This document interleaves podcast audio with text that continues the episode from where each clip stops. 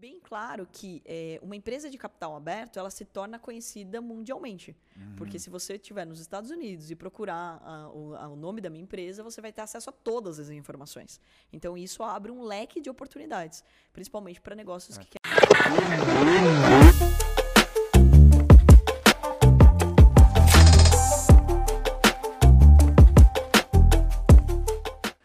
Bem-vindo, empreendedores e empresários obstinados por resultados. Mais uma edição do Pode Acelerar, esse podcast que tem o objetivo de ajudar você a ter mais lucro e liberdade aí na sua empresa, com alta velocidade, mas dentro das regras de trânsito, é claro. Minha convidada aqui hoje, Carol Pfeiffer, da Atom, ela que é Shark, uma grande amiga, uma mulher que eu admiro muito. Carol, seja bem-vinda ao Pode Acelerar. Nossa, é um prazer estar aqui fazendo esse bate-papo com você e quero aprender muito também. Vamos lá, tamo junto. Carol, é o seguinte, para você, o que, que significa empreender? Olha, isso é dá, dá um discurso de umas duas horas.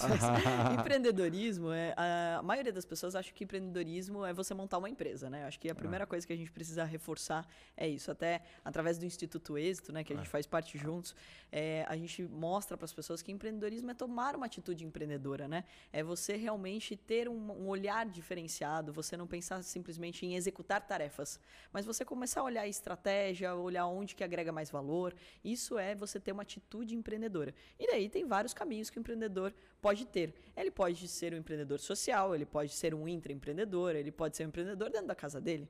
Então o empreendedorismo está presente na vida de todo mundo.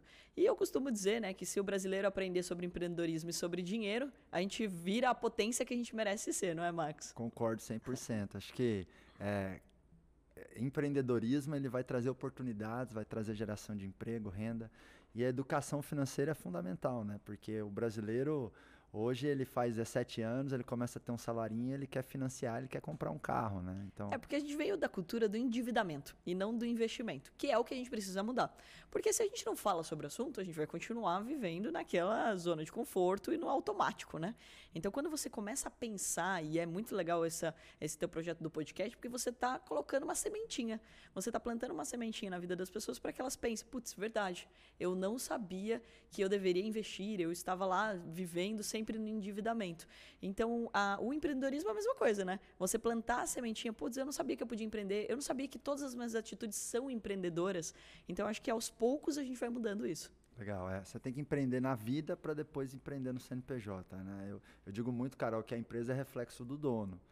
Então, assim, tem muito empresário que quer consertar a empresa, mas o problema é ele, né? E isso é normal em 98% das empresas. Assim, geralmente os sócios são um dos principais gargalos e tirar essa venda, se abrir para buscar conhecimento, para poder implementar novas metodologias, ajuda muito a levar a empresa para o próximo nível. Né? Nossa, e é importante de dizer isso, porque eu acho que você faz um trabalho muito bacana de, né, de acelerar os negócios, mas começando pelas pessoas, né? Porque a maioria das pessoas, as pessoas começam falando de empresas como se fosse algo subjetivo, né? Uhum. Como se fosse um negócio assim, a empresa está lá, né? Como se ela não fosse feita por pessoas. E como você bem falou, começa pelo próprio líder, né? Então você treinar o líder, você fazer com que o líder reflita o que ele é, para que daí sim ele leve para dentro da empresa, esse é um grande diferencial, Total, que é o que você faz na sua aceleração, né? Total, é. Um CNPJ ele é um bando de CPFs juntos, unidos por um propósito, por objetivos comuns, né?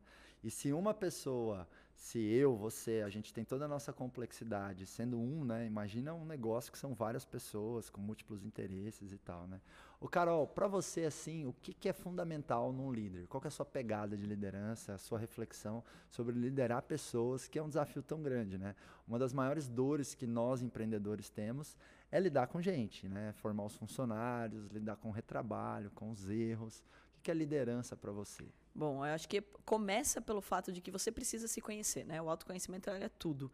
Né? Então, se você realmente consegue ter, se você tem essa vontade, né, de ser exemplo para outras pessoas, porque quando você é um líder, você também vai precisar dar exemplo para outras pessoas que fazem parte do seu time. Você vai precisar eh, realmente mostrar que você tem valores, que o teu negócio tem propósito. Então, já começa por aí, né? Uhum. E o segundo passo, bem importante, é de se importar com as pessoas do seu time e valorizar essas pessoas. Então, um bom líder é justamente aquele que pô, que entende né, quais são os valores daquele negócio, qual, qual é o propósito maior e também consegue enxergar como as pessoas podem colaborar para aquilo. Então, respeitando o timing de cada pessoa, respeitando é, a característica de cada pessoa.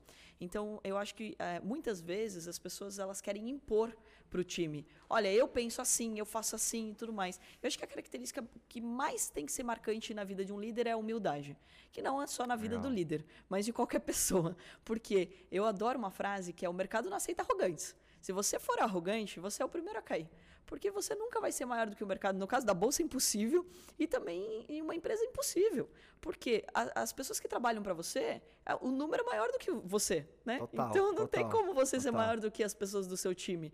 Então, se você não entender isso, o que, que vai acontecer? Você não vai conseguir chegar onde você quer e você vai ficar perdendo pessoas. Pode observar quantas empresas boas você conhece, onde é, tem um time muito capacitado, ela fatura pra caramba, mas chega um, um, uma etapa da vida que ela começa a perder o time dela. Por que, que ela perde o time? Porque o líder ele não conseguiu realmente dar oportunidade para essas pessoas, elas não enxergam mais que ela está sendo reconhecida. Então, acho que a, a, principal habilidade que o líder tem que ter é essa humildade de continuar aprendendo e de continuar enxergando na vida das pessoas. É, o time é muito importante, né? Eu costumo dizer, Carol, que você constrói o time e o time constrói a empresa, né? É, quanto maior for o seu sonho, melhor vai ter que ser o seu time. E, e liderar é uma coisa muito desafiadora. Por quê? Primeiro, é uma habilidade que você constantemente pratica, né? Uhum. Então, isso, isso, isso consome energia. É que nem ir para academia, precisa de monitoramento, precisa de foco. E às vezes as pessoas querem uma pílula mágica, mas ela não existe, né? Uhum. E liderança é muito sobre relacionamentos. Aí uma reflexão que eu trago é assim: eu e minha esposa, ou qualquer pessoa que tem um relacionamento, ou eu com meu pai, ou eu com a minha mãe, ou você com as pessoas que você ama, você com seus sócios, é, a, aquela relação não é construída através de uma frase ou uma palavra que foi dita num único momento, mas uhum. através de todo um histórico de relacionamento uhum. onde houve a construção de reciprocidade. Acho que esse é o ponto, né? A empresa tem que ter essa capacidade de criar reciprocidade com o time, né? Uhum. Ou seja, eu gero valor para o time, o time gera valor para a empresa e a gente gera valor para os clientes, né? Esse então... é um ponto essencial, né? E, e, e, daí você precisa, de novo, ter essa habilidade de enxergar e que lembrar que não é da noite pro dia, né? Até é curioso. Parece que as Total. pessoas acham, nossa, ficou rico, tipo, ontem, né? Da uh -huh. noite pro dia. Não é assim uh -huh. que as coisas uh -huh. acontecem, né? É tudo uma construção. E o relacionamento, principalmente. Né? Se você pegar e fizer uma coisa que não é legal com o seu time, dificilmente você vai conseguir conquistar de novo o respeito. Né? E o líder, na verdade, ele não é imposto. Ele precisa ser conquistado. Total. Né? Então, Total. eu acho que esse é o primeiro ponto ah, que precisa ser lembrado. Perfeito. Não adianta, ah, eu tenho uma empresa, é, eu mando aqui, eu faço o que eu quiser. Putz, que é, que é uma armadilha para os empresários. Por quê? Porque como ele é o, o dono do CNPJ, inconscientemente, ele acaba trazendo esse estilo muito é, hierárquico, né? Uhum. muito vertical, eu mando e pronto, acabou. e cada vez mais, é, eu acho que a gente tem que transitar entre termos pulso, mas a gente tem que saber valorizar e tocar o time, né? E o que você trouxe, você trouxe uma coisa legal, né? Às vezes as pessoas olham a ponta do iceberg, né? Então, tipo assim, nossa, Carol, você entrou no Shark uhum. Tank, como se isso tivesse acontecido do dia para a noite. E, né? e, sorte, né? Foi é, sorte. Foi sorte. E como que foi isso, Carol? Como que foi essa conquista, assim? O que que você acredita que foram os elementos fundamentais que te levaram aí a essa conquista? Hoje compor o elenco da, do Shark Tank, ser uma das mulheres mais empreendedoras aí admiradas do Brasil, está investindo em Isso startups. é o que você está dizendo, mas é. muito obrigada. Estou dizendo porque eu acredito e já ouvi por aí, né? Obrigado, fico muito feliz aí com esse feedback e principalmente, né, assim, o Shark, ele é uma grande conquista com certeza, porque é, é engraçado que antes do Shark Tank vir para o Brasil, é, eu tinha uma produtora que já gravava meus vídeos, né? Eu tô 16 anos no mercado, já fiz muito vídeo. E daí eu lembro que essa produtora, um, um, dos videomakers, pegou e comentou comigo. Ele falou do programa, né? Falou, nossa, é sua cara o programa, eu te vejo nesse programa e tudo mais. Eu falei, ah, que legal, que programa é esse? E fui ver e tal. E daí foi curioso. Daí veio pro Brasil, mas, putz, né? Eu sempre me achei muito nova para estar no programa, porque você hum. sempre via pessoas muito grandes e muito mais velhas do que eu, né? então eu sempre, putz, legal, um dia eu vou estar tá lá, né? Um dia eu vou acompanhar e tudo mais. E ah, beleza. E um vira e mexe alguém me falava, nossa, esse, esse, esse programa tem o teu perfil, porque você é investidora, porque você se importa com as pessoas e tudo mais. E sempre isso, mas eu não tinha tanto ainda é, investimento em startup, não, não era meu mundo. Meu mundo uhum. era a bolsa. Uhum. Né? Eu comprava e vendia através da bolsa. E daí tudo começou há um tempo atrás. Não, quando começou com o João Kepler, né? Então eu conheci ele quando eu comprei a antiga Nepar Telecom, né? Comprei a empresa listada na bolsa. E daí eu comecei a falando com ele. Eu falei: olha, eu tenho uma startup listada na bolsa, eu preciso aprender sobre startup. E daí ele começou a me ensinar, eu comecei a participar do pool Dia do Tech, porque tinha sinergia com o meu negócio, que é educação e tecnologia. E daí comecei a participar de outros tal, eu comecei a falar abertamente. E uma pessoa ou outra foi falando pro programa que eu deveria estar lá, né? E daí eles marcaram uma reunião comigo, que eu fiquei muito surpresa, né? E daí a Fabi Saad, também um beijo pra Fabi, falou bastante de mim lá dentro e tudo mais. E daí marcou essa reunião. Aí eu falei, poxa, bacana, né? Fui pra reunião, mas assim, foi assim, legal, me convidaram até agora, mas não vai, né, acontecer ainda, tal. Não imaginei que ia ser mais para frente ainda, que uhum. eles só uhum. queriam me conhecer. Uhum. E daí isso foi em março do ano passado, né, em 2020.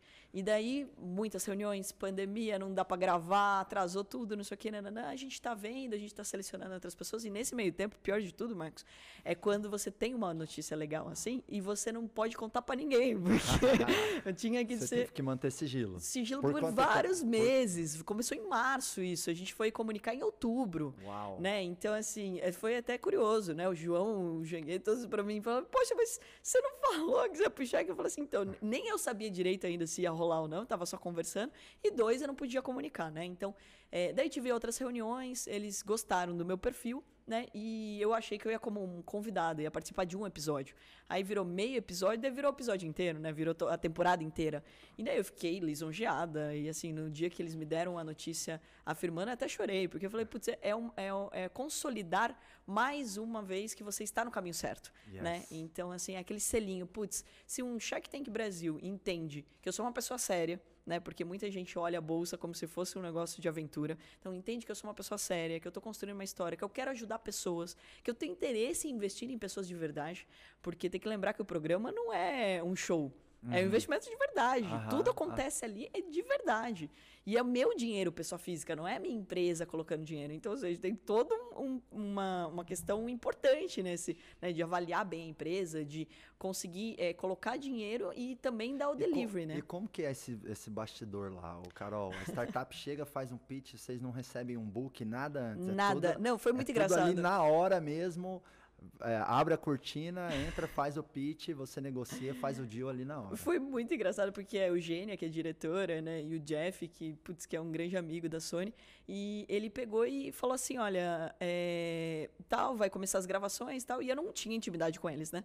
E daí eu falei assim, ah, e o que que, né, eu tenho de informação antes, vocês vão me mandar alguma coisa? Porque na Bossa Nova a gente fica mal acostumado. Sim, total. Porque eles mandam tudo mastigadinho Aham, pra gente, já tem uma é, curadoria e tal. Inclusive, um grande abraço para João Kepler, né, amigo nosso. Nossa, ele é maravilhoso. É, sou investidor lá na Bossa também, é um grande fundo. Não, e ah. assim, vem mastigado, né? Ah, Teve uma vem. curadoria, eles ah. vão fazer o pitch e você tá num comitê. Então, Sim. se eu tô no comitê com você, eu vou escutar a sua opinião, eu tenho a minha opinião, não é só a minha opinião. Sim, né? sim, então sim. você tem outras pessoas para te ajudar a tomar decisão.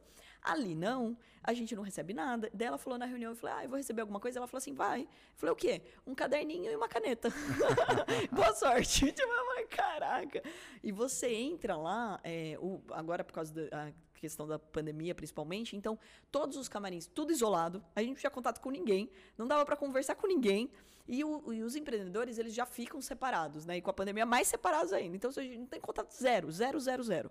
É, Malemar, você tem contato com a equipe ali, porque tá todo mundo com aquele acrílico na cara ali que não dá nem pra conversar. Então, os empreendedores ficam do outro lado. A gente entra no set de gravação e daí tem um tapume escondendo a empresa, que tem ali sempre uma, né, uma apresentação da empresa. Tem um tapume na frente, eles montam atrás disso, eles tiram e começa o programa. É literalmente assim. Então, pessoa, o empreendedor vai fazer o pitch, Aí depois que ele fizer o pitch, a gente vai fazer as perguntas. A gente pode fazer quantas perguntas a gente quiser.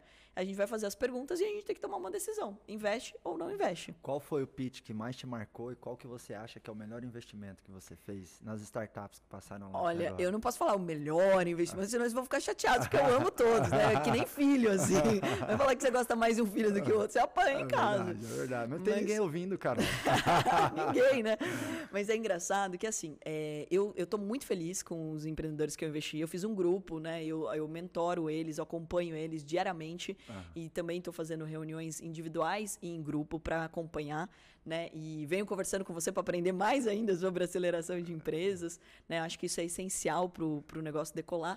Mas teve alguns que me marcaram. Eu acho que o do Libras foi muito é, inteligente no pitch dele, porque ele fez 15 segundos ali em, é, em, na linguagem de Libras e ele falou assim: como é ser excluído de um pitch de apenas 15 segundos? Né? Então eu fico até arrepiado até agora de escutar isso, porque a gente não, não para para pensar, né? Quando o problema não é nosso, quando a gente não vive aquele problema. Então, eu acho que ele foi muito feliz ele porque... Ele fez vocês sentirem a dor que o público dele sente. Exatamente. Uau, então, assim, ele genial. chegou já com isso, né? Legal. Então, o pitch foi muito bem feito e ele não estava lá atrás é. de dinheiro, ele estava lá atrás de colaboração, porque ele tem um propósito muito grande. Obviamente, é, o negócio dele vai dar lucro, a ah. gente quer que cresça, mas ele estava atrás Uau. disso, né? Uau. Então, acho que foi muito bem feito esse pitch. É, teve do Ian também, que é para o mundo da tecnologia, que ele hum. mostrou também que ele queria, putz, é, ele, ele deu um não até. O Caíto é, até quis colocar dinheiro. Ele Aham. falou: não, eu tô aqui pelo propósito, eu quero todos os Sharks, eu não quero só um. Aham. Então, assim, isso foi me marcando muito. Quando o empreendedor entende a importância que você pode ter no negócio dele. Uhum, uhum. Agora, o mais divertido foi o. Ó, do... Carol, não vai falar de todos os filhos, hein? Que eu sei que são muitas startups. Não, não, não vou falar aí. todas. Mas eu vou falar do Jean. Porque o Jean, ele, pra mim, sabe, é, é tipo Fênix, assim. Meu, eu, eu já tinha dado um não pra ele, eu não tinha é, assim, achado que ele tinha feito tudo o que podia ter feito para o ah. negócio dar certo.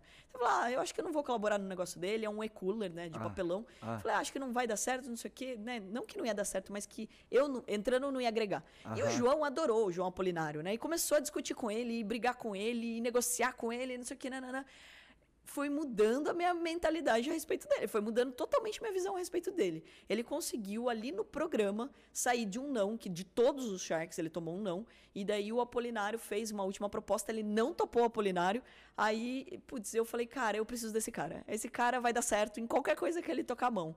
E daí eu a peguei e puxei ele de volta. A resiliência dele ali na hora te conquistou. A resiliência dele me legal, conquistou. Legal. Então achei que foi muito bacana, né? Legal. Então, assim. Carol, você trouxe duas coisas aí que eu acredito muito que traduzem o mundo dos negócios, né? Eu acho que os empresários eles têm que ter cada vez mais assim na palma da mão o que, que é o mundo dos negócios e às vezes ele tem uma ilusão que ele acha que sabe mas não sabe ele sabe superficialmente né uhum.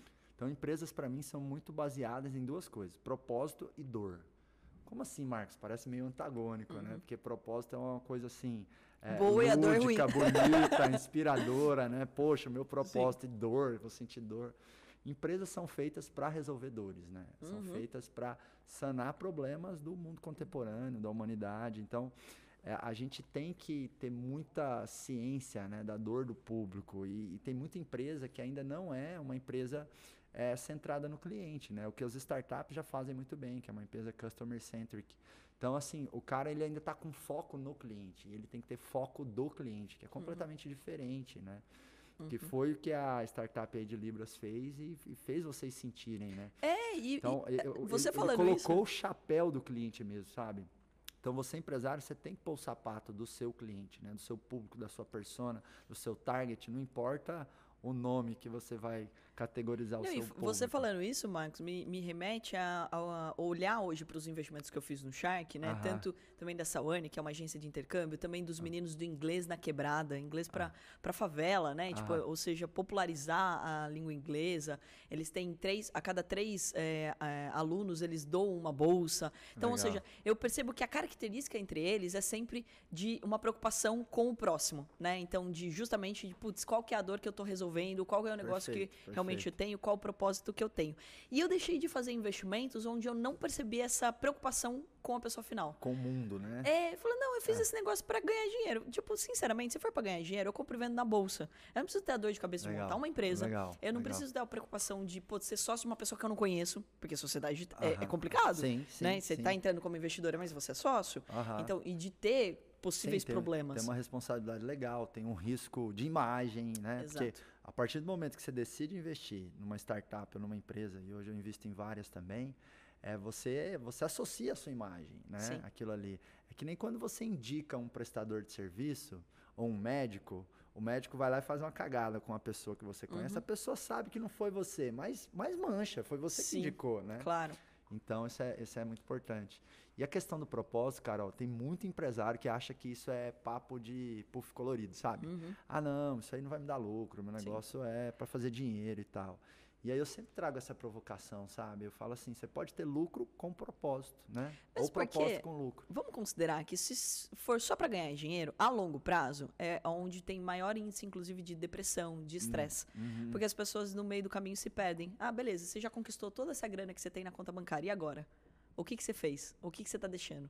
Quais são os próximos Total, passos? total. Quantas vezes você não se deparou? Eu acho que É. deve acontecer o tempo todo. Agora eu tô até curiosa. Ah. Na, na tua, né, no teu treinamento, na sua Ah. aceleração, é, não acontece de vir empresários que eles ganham dinheiro, mas eles não estão felizes? Total. E eles falam pra mim assim: ah, eu tenho sucesso na empresa e fracasso na vida. Eu falo, então você não tem sucesso.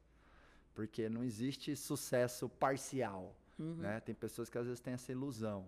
É, e, e o inverso também acontece. Às vezes você tem um homem que ele fala: não, eu sou um sucesso como pai, mas eu sou um fracasso no trabalho. Então você não tem sucesso. Uhum. Na minha opinião, não tem sucesso pela metade. Você tem que ter sucesso integralmente em todos os papéis para você se qualificar né, como uma pessoa que realmente está extraindo o melhor dessa, desse grande presente que a gente tem, que é a vida. Né? Com certeza. e Então- o teu propósito tá claro, né? Porque, por exemplo, a, o- a aceleração, né? Ajudar outros empresários, outros empreendedores a, Total. a encontrar Eu isso. falo o seguinte: minha missão está na ponta da língua, né? que é acelerar o Brasil, transformando empresas comuns em empresas extraordinárias. Maravilhoso. Eu realmente acredito que. E é fã do Ayrton Senna, tá acelerando mesmo. Sou, eu quero tirar uma foto com o capacete do Ayrton Senna. Con- Conta essa história aí rapidinho. Você comprou o capacete do Ayrton Senna? Comprei. é? Comprei num leilão beneficente. Que legal. Foi, hum, é, foi, foi bem legal, assim, porque eu tava em São Paulo, ainda não morava em São Paulo. Uma amiga minha, ela faz doces para esse almoço beneficente com a. Regina Moraes, que é uma fofa. E ela fez esse almoço e a, e a Ana Abelha me convidou, é, dizendo assim, Carol, vamos lá pro almoço, não sei o que, vai ser beneficente, você sempre tá nesse- nesses projetos sociais, acho que vai ser legal, né? Você tá aqui em São Paulo mesmo. Falei, ah, legal. E daí, depois que eu já tinha topado, eu falei assim, ah, esqueci de contar, vão leiloar o capacete do Senna. O quê? O quê? Como assim? Não sei o quê. Na hora eu liguei pro meu irmão e falei, Kim, vão leiloar o capacete do Senna nesse almoço, né? Um dos, obviamente que ele tem vários, né? Mas a irmã dele tinha doado para Regina Moraes fazer esse leilão, né, com o capacete. Tinha outras obras, outras coisas que eles estavam leiloando, eles sempre leiloam coisas bem legais. E daí tinha o capacete do Senna.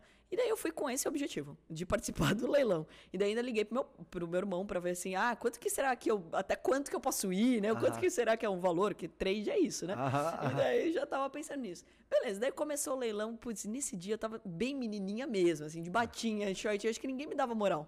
e daí começou o leilão, comecei a levantar a mão, aí o cara levantava a mão, putz, ninguém mais baixava aquela mão. E foi aumentando, aumentando, aumentando o valor.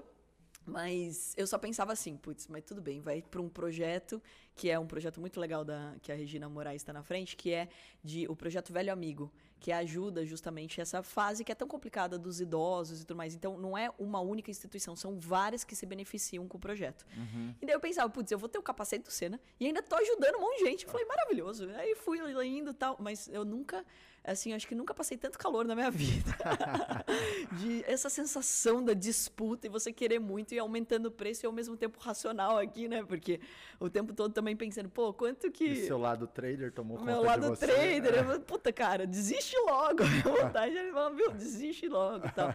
Mas consegui comprar, Que foi legal. muito legal. Aham. E, putz, é, assim, é, é, é inspirador, né? Então, todos os dias você A chegar e próxima ver. vez que você vir gravar aqui, eu, quando eu for gravar alguma coisa com você, eu só aceito se tiver o capacete presente, viu? Pô, mas você tem o capacete. tenho- tem, uma, tem uma réplica aqui, não Legal. é, não é o original, mas tem uma Sim. réplica. Porque Mas- eu, eu gosto muito do conceito de velocidade, né, Carol? Uhum.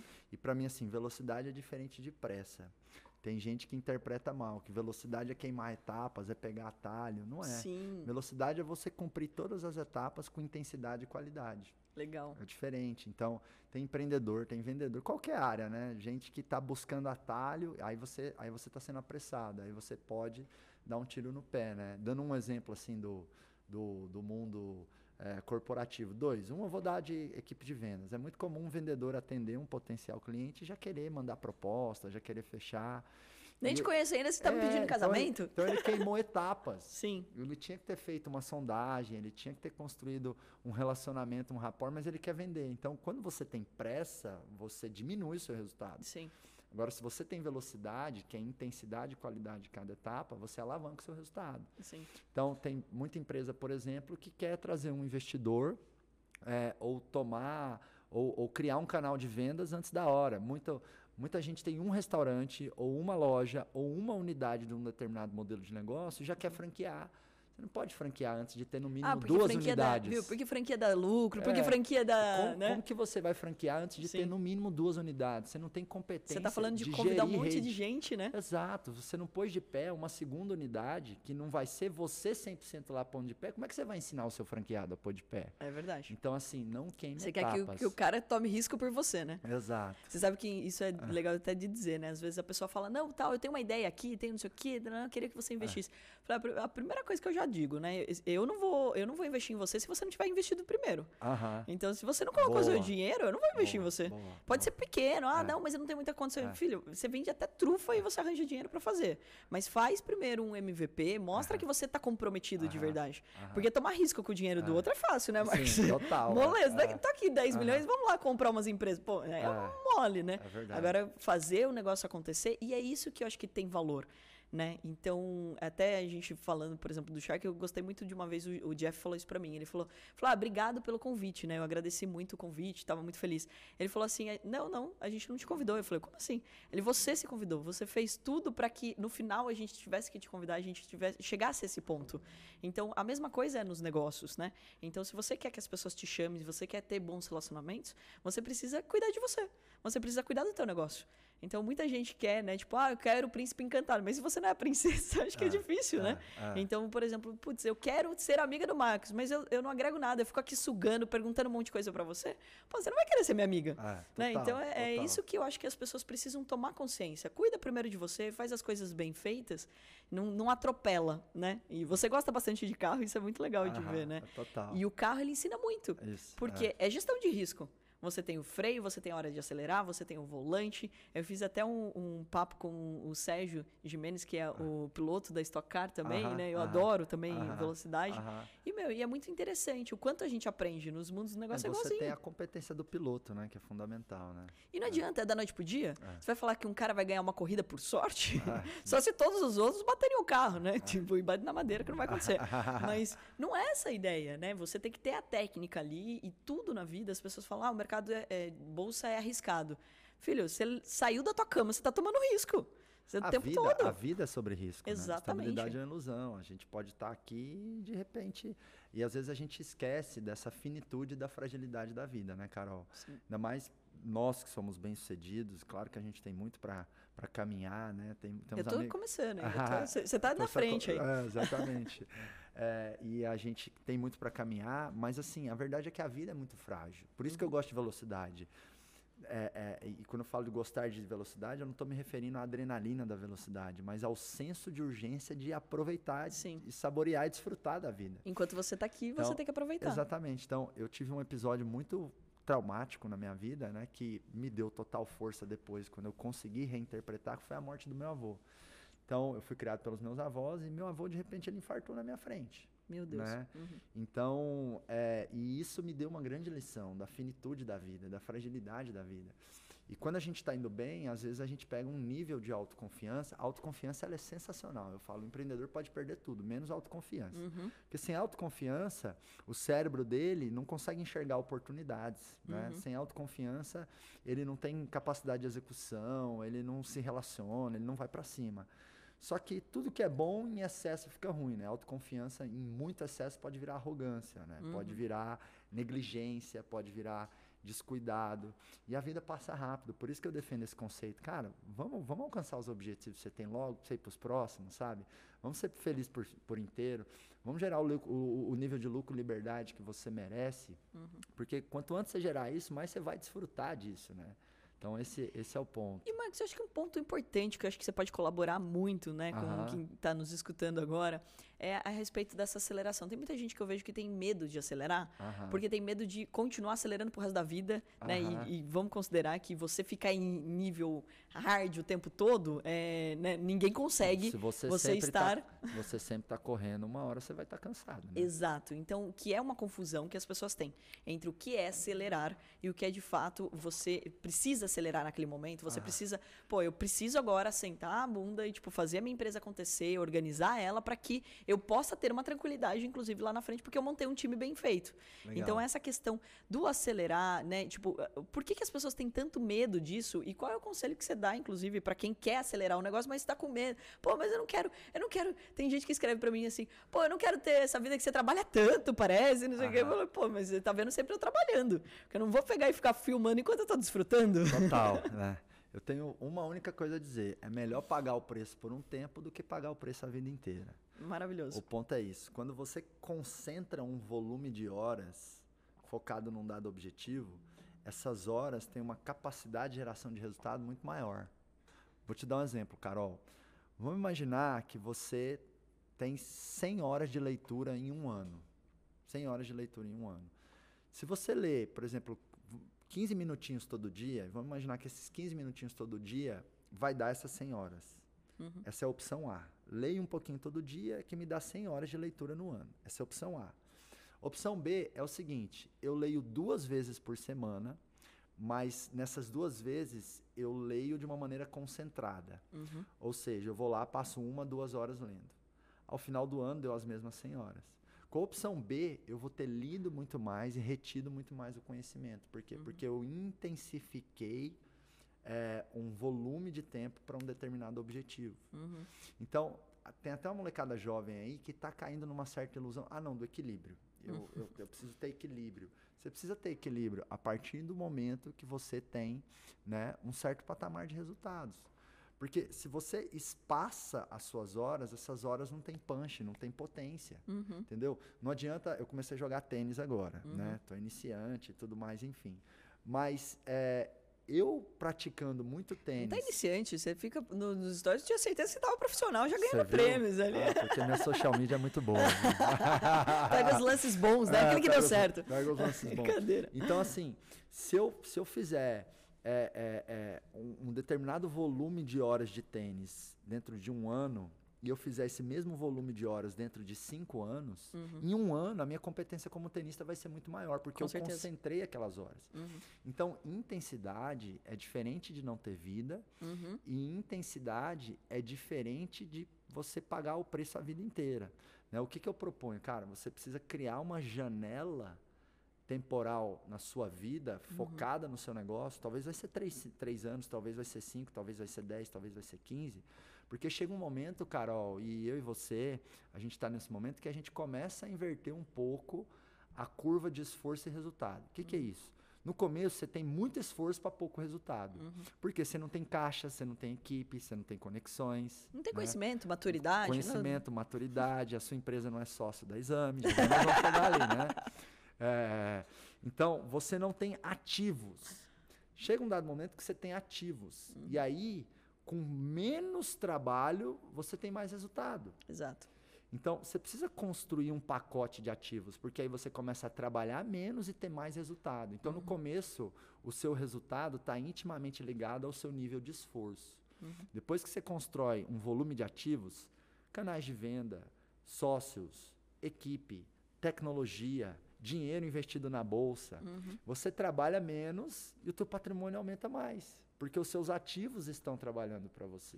Então eu acho que tem a hora certa de você jogar, de você meio que virar a chave e, e, e você colocar mais energia é, no teu bem-estar, na tua uhum. qualidade de vida. Agora, isso não significa que no período que você está pagando o preço, nesses 3, 5, 10, 15 ou 20 anos, não significa que você não vai ter vida. Uhum. Intensidade é diferente, diferente de não ter vida. Né? Agora, Mas tem um foco maior para aquilo, tá mais atento. Né? Exatamente, né? é a sua prioridade. É, é, a sua prioridade. É bem legal a gente falar disso, né? Porque tantas analogias com o mercado financeiro. Né? Então, primeiro do, do esporte mesmo, né? A disciplina do esporte, o fato de você. Pô, se você se dedicar bastante, treinar bastante, você vai ser um profissional. Isso. Se você só estiver lá, se você jogar tênis, ah, tipo, por jogar, não melhorar a tua técnica, não ter uma aula, né? E daí entra o papel do mentor, que eu acho que é essencial nesse processo, você vai estar tá igual. Daqui cinco Sim. anos você está igual. Se você não concentrar um volume de horas dentro de um espaço de tempo, você não fica excepcional em nada. É, se você sair para caminhar todos os dias, você não vai correr uma maratona de 42 quilômetros. Esse, ah, mas faz cinco anos que eu corro. Nossa, e você em um ano correu 42 quilômetros. Uai, É porque eu coloquei todas as energias nesse plano e tive daí mentoria, tive todo um acompanhamento para que você faça acontecer. Então tem que ficar muito claro o que, que de fato importa para você. Porque eu acho que a maioria das pessoas elas estão fazendo no automático. Isso. E, e, uma coisa importante, a bolsa é a mesma coisa. As pessoas falam, nossa, mas é, eu preciso de muitas horas. Não, você não precisa. Você, em alguns segundos, inclusive, pode fazer dinheiro. Só que saber a hora certa de comprar e vender é o estudo. É o tempo de tela que você precisa ganhar. Se você toda hora tiver tempo de tela, treinar e tudo mais, na hora certa você vai tomar as decisões certas. Que é o que você falou agora do, de ter menos esforço. Uhum. Antes você demorava numa reunião, demorava para tomar uma decisão. Exato. Hoje você bate o olho e você fala, puta, eu não quero saber disso, isso daqui não é interessante para mim, isso daqui é muito interessante para mim. Às vezes o cara, em uma frase, você já percebeu tudo que você demorava é. antes uma hora. Perfeito, perfeito. E o, o mercado financeiro eu adoro porque ele é igual um piloto de carro é, é uma, uma coisa sozinho. Que é isso que as pessoas precisam entender. Por mais que ela precise do time, ela também precisa focar na intensidade dela. Ela está pilotando. Então você tem o time inteiro que preparou o carro, que fez isso, que fez aquilo, mas na hora de pilotar, é você que está no controle. A hora que você vai acelerar, a hora que você vai diminuir, aonde você vai brecar, onde você vai fazer a curva. E não é diferente no mundo dos negócios na vida. Você tem esse poder, esse controle. Ah, eu estou acelerando aqui. E não adianta acelerar sem ter esse preparo, sem ter o conhecimento certo, vai bater no, no poste. Total. Não total. sabe dirigir, vai pegar uma Ferrari, você vai bater no poste. Total. Então é, é esse processo, e, né? E pegando essa questão, né, um, seja na Stock Car ou na Fórmula 1, na Fórmula 2, o cara para ele ser, para ele pegar pódio, né, P1, P1, né, eles, uhum. eles, eles enxugam, fala P1, P2, uhum. qual posição você tá? Ele tem que saber frear. Então, ter velocidade tem os momentos de freio, os momentos de parada. Exato. Inclusive, essa é uma habilidade chave, né? É, de vez em quando eu vou com o meu carro pro, pro autódromo para uhum. correr. E quando eu comecei aí, eu achava que era só sobre acelerar. Não, eu vou lá, vou acelerar, vou fazer a melhor volta. Mas se eu não souber frear, eu não vou conseguir ter um bom, um bom tempo. Então, você estar em velocidade, competindo, em alto padrão, em alta e performance. E o trajeto, né? Você Porque... tem que conhecer o trajeto e você tem que saber frear. Não, e na própria, dentro do próprio trajeto, né? Você tem o, o lugar certo. Total. Então, assim, total. na curva, pô, você total. abre mais essa curva, você ganha mais velocidade. Você total. fecha mais essa, você ganha Perfeito. tudo mais, né? Então, assim, foi muito legal, porque lá atrás eu já comecei andando de kart com o meu irmão e tal. Ah. Então eu aprendia sobre é, aonde que você precisa passar para que você seja mais veloz. E esse é o ponto. Tudo Isso. na vida é esse tipo de planejamento. Agora é hora de acelerar, agora é hora, de frear. Exato. Perfeito. Carol, qual a diferença de uma empresa abre aspas, fecha aspas, normal, de uma empresa na li, listada na bolsa de valores, assim? Qual é, é, fala um pouquinho disso aí pra gente. Ah, é um grande desafio ser ah. listado na bolsa. Primeiro porque é, a gente é o único caso de IPO reverso no Brasil, né? A gente não captou dinheiro no mercado. A maioria das pessoas que vão para a bolsa vão para ganhar dinheiro, né? Então, para vender uma que parte que é da IPO? empresa. Fala pra galera. O IPO é quando você abre o capital da empresa, né? Então, você faz uma oferta pública para que outras pessoas é, se tornem sócios e você se transforma numa SA. Quando você é uma SA, é uma sociedade anônima. Então, você não escolhe mais quem são seus sócios. Então, beleza. Se você é uma limitada, se você é uma empresa fechada, eu posso escolher se eu quero ser sócio do Marcos ou não. Uhum. Agora, se eu abro o capital, ah, o Joãozinho, eu não gosto Joãozinho Joãozinho. O problema é seu, porque ele pode ser seu sócio, ele pode ganhar dinheiro com você. Então ele pode ganhar com a valorização do teu negócio. Uhum. E é importante de dizer que uma empresa de capital aberto, ela tem muitas responsabilidades.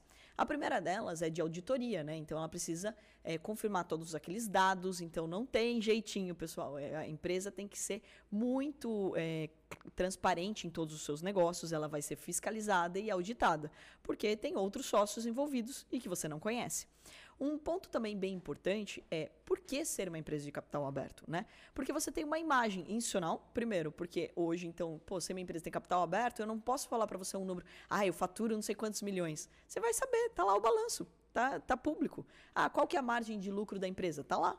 Então, tudo que acontece dentro da empresa precisa ser divulgado. Então, a imagem dela, a credibilidade dela aumenta muito. O segundo motivo é que você tem uma valorização né, da empresa. E então você está também ajudando outras pessoas a ganharem com o teu negócio. Uhum. O motivo pelo qual a gente decidiu ter uma empresa de capital aberto e comprar uma empresa já listada foi justamente porque a gente tinha traders, né, que operam o nosso dinheiro sem uhum. risco para eles, a gente contrata as pessoas para operar o nosso dinheiro uhum. e a gente queria um sistema de meritocracia, que essas pessoas se tornassem nossos sócios. Só que quando você é uma empresa fechada, toda vez que entra um sócio novo, sai um sócio, você tem que ficar negociando isso. É, é uma burocracia, uma, uma dor de cabeça gigante. Então, beleza, a gente virou sócio. Pô, se eu quiser uh, ter 100% da sociedade, eu tenho que negociar com você. E daí vai entrar naquela discussão, putz, entra, sai, uhum. quanto vale, quanto não vale. Uma empresa de capital aberto, não. Se você tem uma participação da minha empresa, você vai lá na bolsa e vende. Você vende para outra pessoa que queira comprar.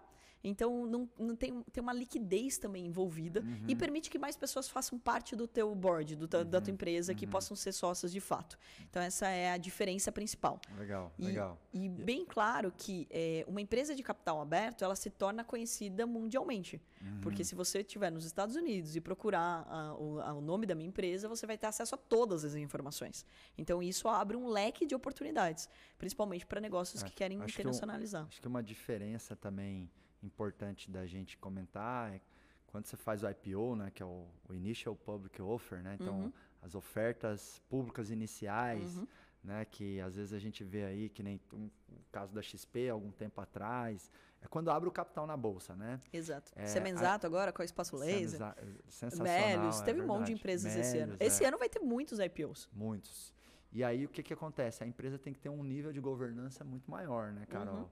E essa governança é o quê? São relatórios, auditoria, controladoria. Conselho de administração. Conselho de administração. Eu até sugiro que todo mundo pegue o exemplo das empresas SA. Se você quer um dia abrir capital da tua empresa, se você entende que o teu negócio ele pode ser escalável, de já adotar algumas posturas, né? Uhum. De você uhum. ter um conselho de administração. O conselho uhum. é maravilhoso. Uhum. Porque os conselheiros, eles vão te ajudar a não fazer sim, caca. Sim, total. Porque quando você tem um conselho, você, tipo, tem mais do que o mentor, uhum. né? Você tem uhum. pessoas de é, diferentes e, áreas. E se a empresa não é tão grande ainda, ela pode ter um conselho consultivo, né? Pode. É um, é um conselho mais informal, mas você tem lá três, quatro pessoas que se reúnem periodicamente com você para poder criticar o teu negócio. E que né? tem pra compromisso, que né? Tem Porque compromisso, às vezes você vai pedir conselho para uma pessoa que não entende nada do seu negócio. É, não adianta. Aí você vai ficar tomando decisão errada. Você fala, nossa, mas as pessoas não me apoiaram com essa ideia. Mas ela nem entendeu sua ideia. Você conversou num bar com ela, não ah, entendeu o que você está falando. Carol, e existe um mínimo de faturamento ou de percentual de EBITDA, de lucro? É, para eu fazer essa oferta inicial das ações da minha empresa? Na verdade, assim, existe um. É, a, a, bolsa muda o tempo todo o critério para qual é o tamanho do faturamento, né? Então, uhum. é, por exemplo, o Carbonari, ele, quando abriu o capital, acho que a empresa dele estava em 30 milhões ou 50 milhões, então eram de menores. Faturamento anual. É, de. Eu acho que era o tamanho da, da empresa mesmo, ah. o valuation que ela foi para a bolsa. Entendi, entendi. Então, assim, às vezes as pessoas acham que são empresas bilionárias, né? No nosso caso, eu não fiz um IPO como eu comprei a ah. casca de uma empresa, então eu não tinha que ter já um faturamento grande. Mas o ponto ponto-chave é a conta que o empresário tem que fazer ah. é quanto custa manter uma empresa de capital aberto. Hum. Então, se você for ter uma auditoria, pelo menos você vai ter um gasto ali de um milhão ano. Então, uhum. poxa, quanto custa ter uma empresa de capital aberto, pagar os conselheiros, ter uma, né, mais é, itens. Né? Exatamente. Quanto vai custar os seus conselheiros, uhum. etc. Uhum. Então, tudo isso é custoso, né? E a própria bolsa é um custo. Então, assim, por exemplo, nos Estados Unidos já estamos em outro momento. Uhum. Empresas startups já conseguem abrir capital lá, uhum. porque elas não precisam ser tão grandes para abrir capital. É, né, a China também tem essa mas política. no Brasil, a partir de uns 100 milhões de faturamento ano? Dá, mas é essa conta. Depende ah. muito da margem líquida e se ah. vai caber no teu uhum. bolso, digamos uhum. assim. Uhum. Então, ah, se é uma empresa é, uma coisa é uma empresa de 10 milhões que tem 80% de margem líquida. Uhum. Outra coisa é uma empresa de 100 milhões que tem 1% de margem sim, líquida. Sim, sim. É, então, é, essa conta tem que caber dentro da empresa, porque senão você vai ter um, um custo e você ainda não vai ter é, retorno sobre isso, né? Tipo, vou, os investidores vou, também não vão querer você. Vou fazer uma pergunta provocativa aqui, cara. Lá vai. O que, que, é melhor, faturamento ou lucro? Bom, eu gosto do lucro. né? Eu não tenho essa para mim. Eu, eu, sempre olho a margem de é, lucro líquido, tá? Então não me venham com margem bruta. É margem de lucro líquido. Então ah. contemplar todos os impostos devidamente pagos última e tudo mais. Linha. É a última linha mesmo. Por quê? Porque vamos lá, né? Então a minha empresa, sei lá, tem uma margem de 10%. E eu quero é, ganhar um milhão de reais. Então eu vou ter que fazer 10 vezes mais. Eu vou ter que faturar 10 milhões para ter um milhão de lucro líquido, certo? Agora, se eu tenho uma margem de 50%, eu vou ter que fazer menos esforço. Eu vou ter que fazer um faturamento de 2 milhões para ter o mesmo um milhão no meu bolso. Uhum. Então a conta é sempre é, como que eu posso melhorar a minha margem. E na minha opinião, custa a gente ter cortar todos os meses. Uhum. Você tem que olhar como que eu posso ser mais produtiva, como que eu posso aumentar ainda mais o meu faturamento, que é o que eu faço na Atom o tempo todo. A, a Atom é uma empresa de capital aberto com uma margem líquida de mais de 40%. Uhum. Né? Então isso faz uma bela diferença no final ah, do dia. Eu costumo dizer que cuidar dos custos é que nem cuidar do cabelo, Carol. Todo dia você tem que dar uma ajeitada e de tempos em tempos você corta, senão fica horrível. Você não consegue sair na rua, né? Exatamente, exatamente legal, legal. isso. Carol, e como é que foi, né? Saiu agora na mídia é, bastante falado aí, a Exame se tornou acionista da Atom, né? é, adquiriu, se não me engano, 20% de participação. 34%. 34%, enfim, então agora vocês têm como sócios um, né, uma marca extremamente tradicional, enfim, né, o quanto isso é importante para você, para a Atom e como, como que rolou esse deal, assim, o que, que você pode falar para a gente, assim, como você está se sentindo hoje aí, presidente da Atom, né, com esse sócio tão é, que tem, traz um valor agregado gigantesco, Eu que acho é que esse todo é o grupo exame. É, esse é o ponto é, inicial da conversa, né? Quando escolher um sócio, escolher alguém que agrega no teu negócio. Aham. Tem muita gente que tem pressa de vender o negócio, que quer colocar dinheiro no bolso e tudo mais, e você acaba é, permitindo que um sócio que não vai te ajudar a decolar o negócio entre. Então, ter um, um, né, a, a empresa é saudável, a gente tem dinheiro em caixa, a gente vai pagar mais dividendos do que o mercado geralmente paga. Então, ou seja, a gente está indo muito bem, obrigado, mas a gente queria esca- eh, escalar ainda mais, queria crescer ainda mais. E para isso, você precisa se juntar com pessoas melhores e maiores do que você. A Exame ela foi comprada né, pelo, pelo BTG, né? eh, então, isso significa entrar no grupo. Né? E a Exame, ela vem já nessa característica de se tornar uma potência educacional. Né? Ela, se, ela tem o mesmo propósito que nós, que é de popularizar o mercado financeiro através da educação financeira, de ajudar o brasileiro a entender a importância do dinheiro e do empreendedorismo. Então, já tinha começado esse namoro né, entre conversas de conteúdo mesmo, de troca de conteúdo, de troca de posicionamento. Pô, legal, vocês estão fazendo isso, a gente também e tudo mais. E a gente foi se identificando cada vez mais. E, obviamente, né, a gente já tem uma parceria também com o BTG em relação a, pô, a gente está cada vez mais trazendo investidores para o mercado. Então, pô, quem que a gente indica para as pessoas poderem abrir? Existem outras corretoras, outros bancos, mas a gente sempre gostou muito do trabalho do BTG. Não tem nem o que falar, né? O André Esteves é, um- é um gênio do mercado financeiro, é realmente alguém que eu sempre admirei. E é, é importante de quando você vai trazer alguém para o time, de ser pessoas, primeiro, que você admira e que possam agregar no teu negócio. E eu e meu irmão chegamos num patamar que a gente queria que a empresa crescesse ainda mais, né? E, e ela está acima da Carol de Joaquim. É, uma empresa com capital aberto na bolsa, ela é mais do que a nossa existência. Então a gente precisava trazer mais pessoas para o time que pudessem colaborar com isso. E agrega muito, né? Então agora com o grupo Exame a gente consegue acelerar ainda mais. A gente consegue que Opa, mais acelerar eu gosto. e a gente consegue mostrar para mais pessoas que nós estamos fazendo Legal. um bom trabalho. Né? Então a gente consegue ter mais conteúdo sendo publicado, conseguir trocar mais conteúdo. Eles têm também muitos conteúdos sobre o mercado financeiro prontos que colaboram e muito para os nossos alunos também. A gente tem essa sinergia com eh, aí o grupo BTG para que também a nossa tesouraria melhore ainda mais, para que os nossos traders possam avançar ainda mais, aprender ainda mais sobre o mercado e tudo mais, além do nosso conhecimento. Eu e meu irmão estamos há 16 anos no mercado, mas eles estão há muito mais tempo do que Uau, nós. uau. E eles são muito maiores do que nós. Então eu acho que a humildade até, Marcos, de entender que chega um ponto que você precisa ceder, né? Então, se você me perguntar, pô, você queria vender a- as suas ações, você venderia as suas ações? Eu não tinha motivo para vender se não fosse por alguém maior e melhor e que pudesse agregar muito no negócio. Porque, assim, sinceramente falando, é, graças ao trabalho que a gente fez, né, a gente já tem caixa, a gente já tem dinheiro, a empresa está indo muito bem. Então, pô, por que, que eu vou trazer um Uhum. Mas sócio? esse é o melhor momento. A, a hora de vender é a hora que você não precisa. A hora de trazer o sócio é a hora que você não precisa. Exato. Porque aí você tem, você tem uma, uma, uma, uma força né, um, de posicionamento. Né? Se você tá fudido, ferrado, lascado, você vai vender o seu negócio a, a preço de banana. Né? E olha, Marcos, eh, as pessoas né, procuraram a gente desde que a gente montou esse modelo. Já vem procurando faz. né, em 2010 a gente fez uma, né, uma parceria significativa com o grupo espanhol. E depois, assim, eh, sempre tivemos no radar do mercado financeiro recebendo propostas de todos os tipos. Mas esse sócio aqui me agrega, ele ajuda eu chegar onde eu preciso chegar. Ele está colaborando com as minhas fraquezas, porque eu já faço muito bem isso. Eu tenho que olhar o que, que eu não sou tão boa assim, o que, que eu poderia ser melhor. Ele colabora com isso? Se a resposta for não, não tem por que essas pessoas entrar. Legal. Tem Acho grandes amigos nossos, inclusive bilionários, que me fizeram propostas que eu tive que declinar. Ah, Né? Porque não vai caber todo mundo, gente. Então eu vou ter que dar uma selecionada aqui. sim, sim, sim. E aí você trouxe alguns pontos chaves. O empresário tradicional, ele tem muito medo de sociedade, às vezes, na cabeça. Ele tem um, um certo eh, estereótipo na cabeça. Ah, mas eu vou trazer um sócio, vai dar errado, o sócio briga muito. E eu digo o seguinte, se você tem sócios com perfis complementares ou com negócios que agregam valor, né, que existe ali uma... eh, por exemplo, às vezes um, é, um negócio é bom de marketing digital, o outro é bom de logística, de distribuição, e ou seja, você vai ter uma soma de competências ali, é, é, pode ser explosivo o resultado. Né? O ponto é o seguinte: você tem que saber escolher os seus sócios, assim como você escolheu o seu esposo, a sua esposa, o seu companheiro, o seu companheiro. E não ter é pressa. uma relação de longo prazo. Não ter pressa, Não ter porque pressa. isso faz uma bela diferença. A gente sempre né, focou né, em estar dentro desse grupo. Então, assim, desde o no primeiro momento que a gente né, comprou a empresa listada na Bolsa, era a sociedade que mais a gente queria. Né? Então, a gente teve a paciência de entender qual era, era o melhor momento. Não adianta nada também quando você o teu negócio está muito embrionário.